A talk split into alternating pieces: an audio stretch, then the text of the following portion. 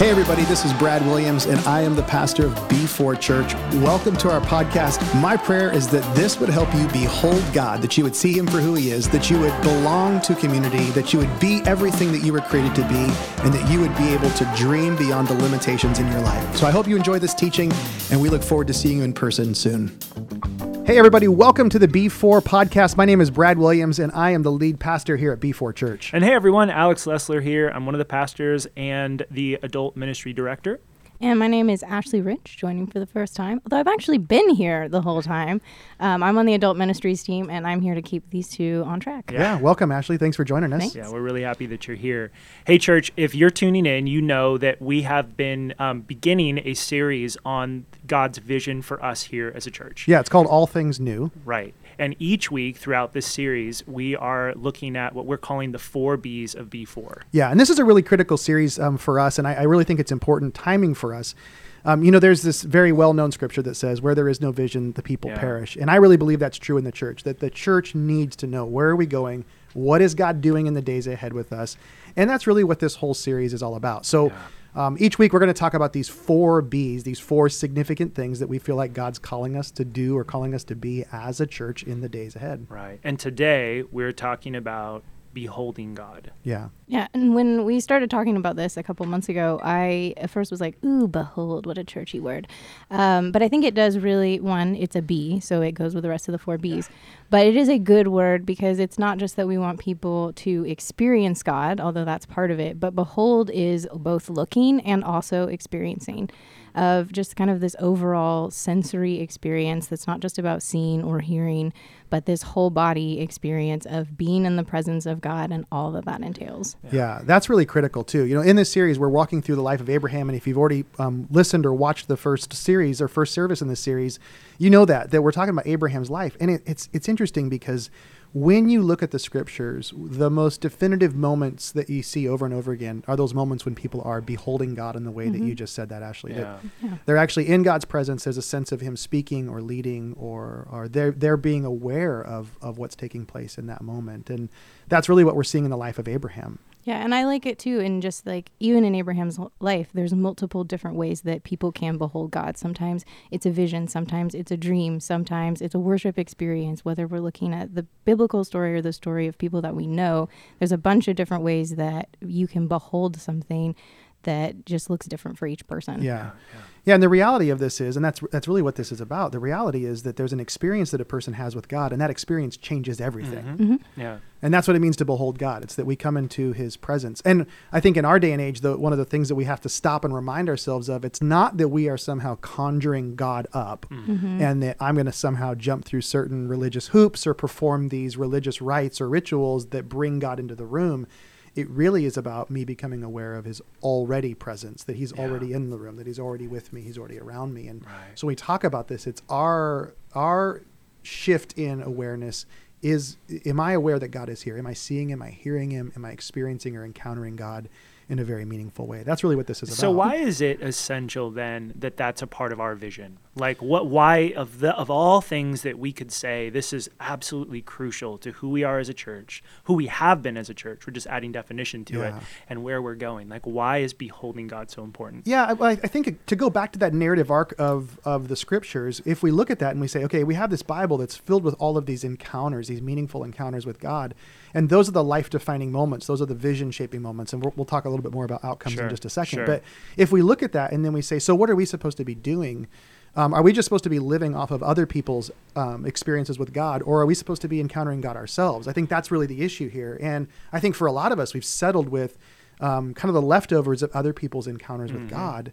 And the, Mm-hmm. Ooh, the truth good. is, we need to be a church that says, are we providing experiences for people to hear from, see, um, to, to experience the living God?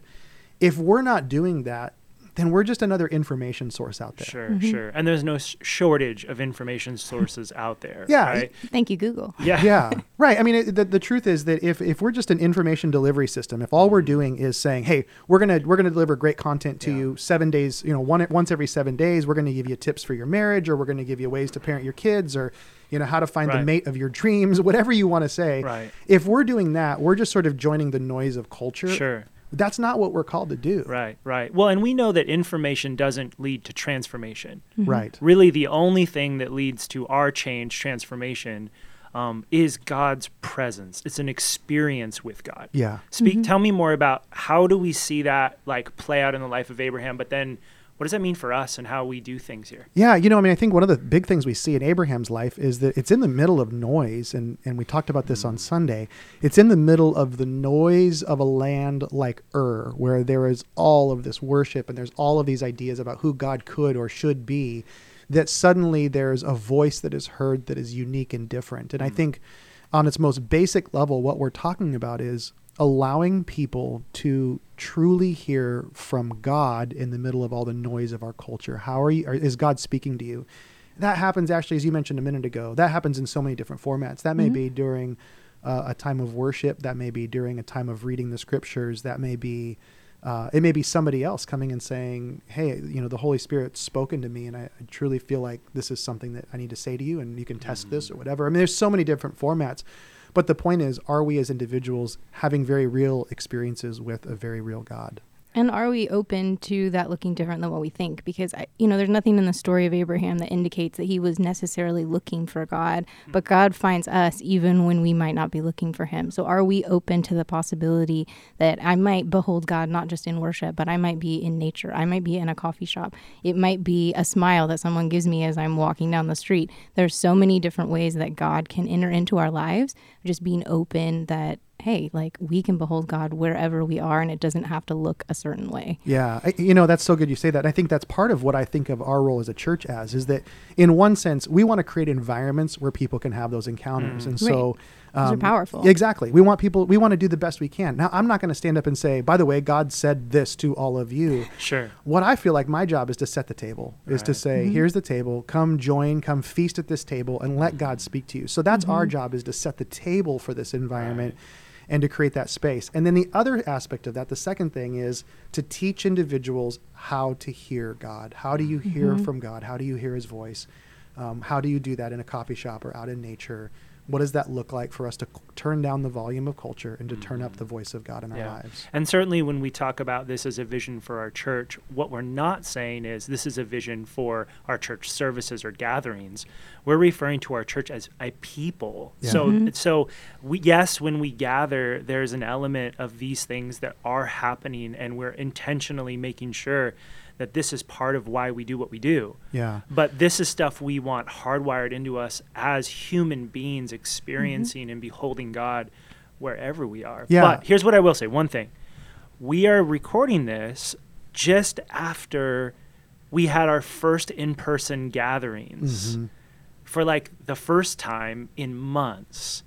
And there's something about being in a space with other believers where we behold God together that something Yeah, happens. yeah, mm-hmm. there is. There's there, there- that's one of the things that I think during this whole entire pandemic shutdown, whatever you want to call this, that's the one thing we've been lacking the most is these sort of corporate gatherings where we mm-hmm. have an encounter with God, where where there's sort of focused attention in a focused place. I mean, that's one of the beautiful things about what we do is there's not very many places in our lives where there is a space and a time completely devoted to I'm going to encounter God in this space.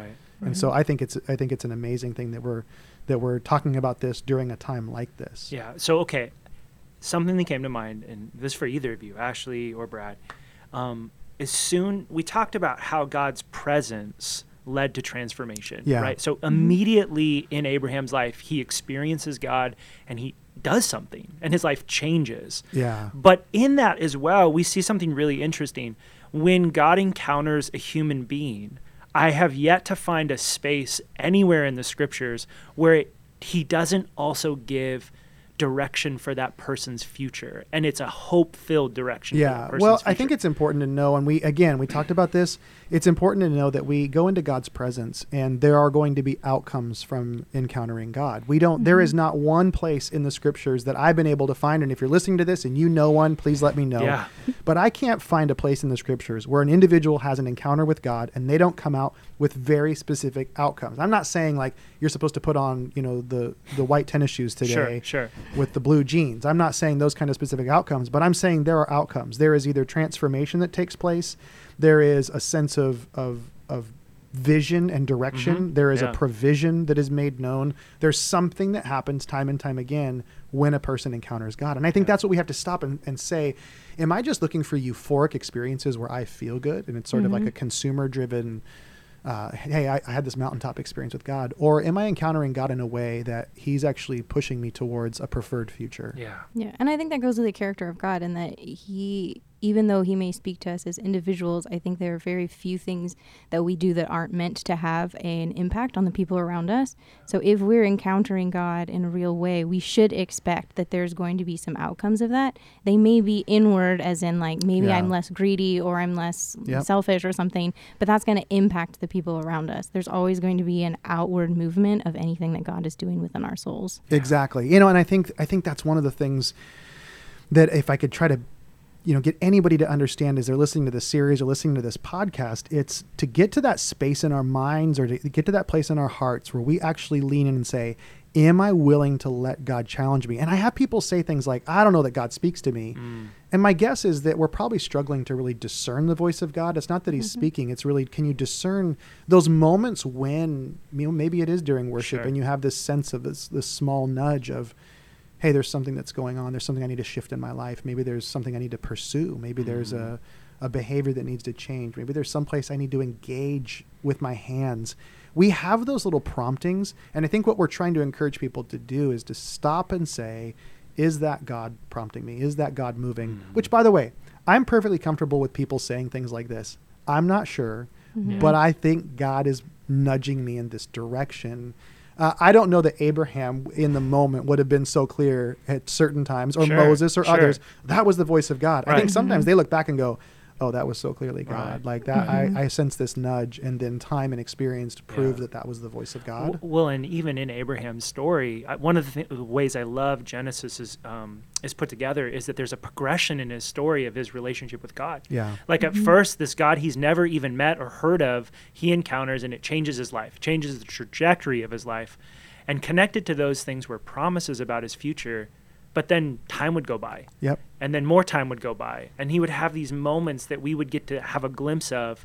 But each moment down the road actually drew him closer and closer to god. It actually revealed god's character to him yeah. which i think is part of the journey of beholding god is we get to know him Mhm. Mhm. right? Not just have an experience but then know his voice know his character you know, even while you're describing that, one of the illustrations that I that I get here is kind of the illustration of an engagement. That when two Mhm. people get engaged, there's a sense of like we have now this promise of something that's yet to come, but there's still a season between now and that day when we're going to continue to get to know each other. We're moving towards a, a promise of some sort.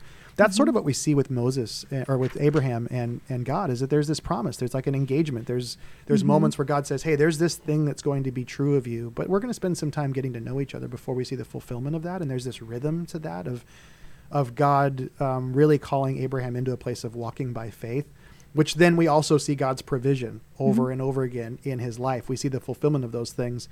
But I think one of the big lessons for us as we consider beholding God is that we may hear from God in this moment, but we may not see the provision or the outcome of that until Mhm. several moments later. And I think Yeah. that's a part of this rhythm that we have to understand. Yeah, and going with your engagement analogy and another analogy that we used, um, I think, on our staff retreat, where we talked about how somebody's relationship with God often looks more like a roller coaster Yeah. than it looks like a straight line up. And I think you see that in Abraham's story too, of like you see there's moments where he kind of doubts God, but he always comes back. And so even though, and I see that in my own life too, of even though in my beholding God and listening and knowing what his voice sounds like, it's not always like, ooh, every day I'm a little bit better. It's like sometimes I feel really confident about it, and other times I'm like, nope, that was bad pizza that I had last night. It's kind of all over the place. And i think that's where grace comes in is we can like you said like i'm not 100% sure that this is god but i'm going to move forward and i'm going to trust that god's grace is going to cover me if i'm wrong. Well, and also, you know, and here's, and maybe I'll kind of start wrapping things up with this, but if there's one thing I can encourage people to say or to do, um, it, it's that when you find yourself and you say, man, something's off in my life, or I'm lacking, like, if you just have this nagging sense that something's broken, something's off,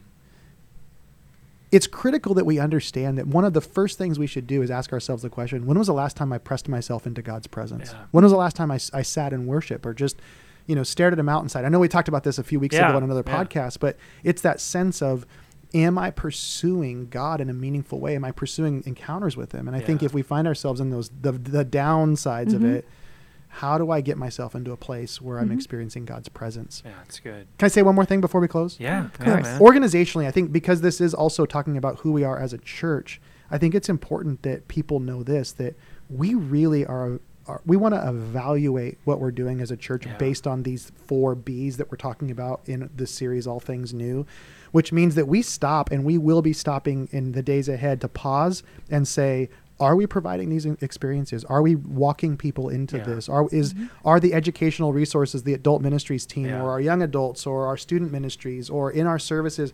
Are we bringing people to a place where they're able to behold God? it's That's a fundamental thing. So when we think about what we're doing, new mm-hmm. ideas, we're dreaming about the future. This mm-hmm. is one of four things that we're saying. Right. How do we get folks to experience God in this kind of way? yeah. To behold the Lamb of God in the way that, that we're called to behold the Lamb of and, God. and I think that right there is the perfect place to kind of land the plane. Is the words of John the Baptist: Yeah. "Behold, the Lamb of God who takes away the sins of the earth." yeah. Um, you know, we are called to look upon Jesus for who He is, and it is the doorway into our whole life. Yeah. Um, and and really, like that's the invitation that Behold is Mhm. right then and there. It's to look upon Jesus and to allow His love and His grace to absolutely transform and change your life. Yeah, absolutely. Hey, I'm looking forward to this Hey, next Ashley, couple of thank weeks. you We'll so keep much talking for about these joining four us. Bs. We're really glad you were gonna be here really today. good. Oh, thanks for having me. It's kind of fun to be on the mic instead of just clapping when you guys mess up. yeah, that's great. That's great. Hey, folks, if you want more information, there are going to be some details in the show notes where you can get more resources and find out ways that you can behold God. If you have questions, always feel free to email us.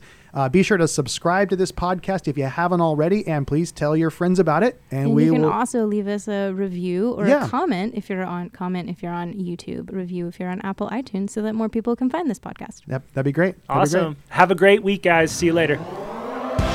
Well, hey, everybody, thanks for joining us. Be sure to visit b4church.org for more information. If you've enjoyed this podcast, you can subscribe, you can share it with your friends, you can even take a screenshot and share it on social media if you like. Tag us at B4Church. Thanks for listening, and we'll see you soon.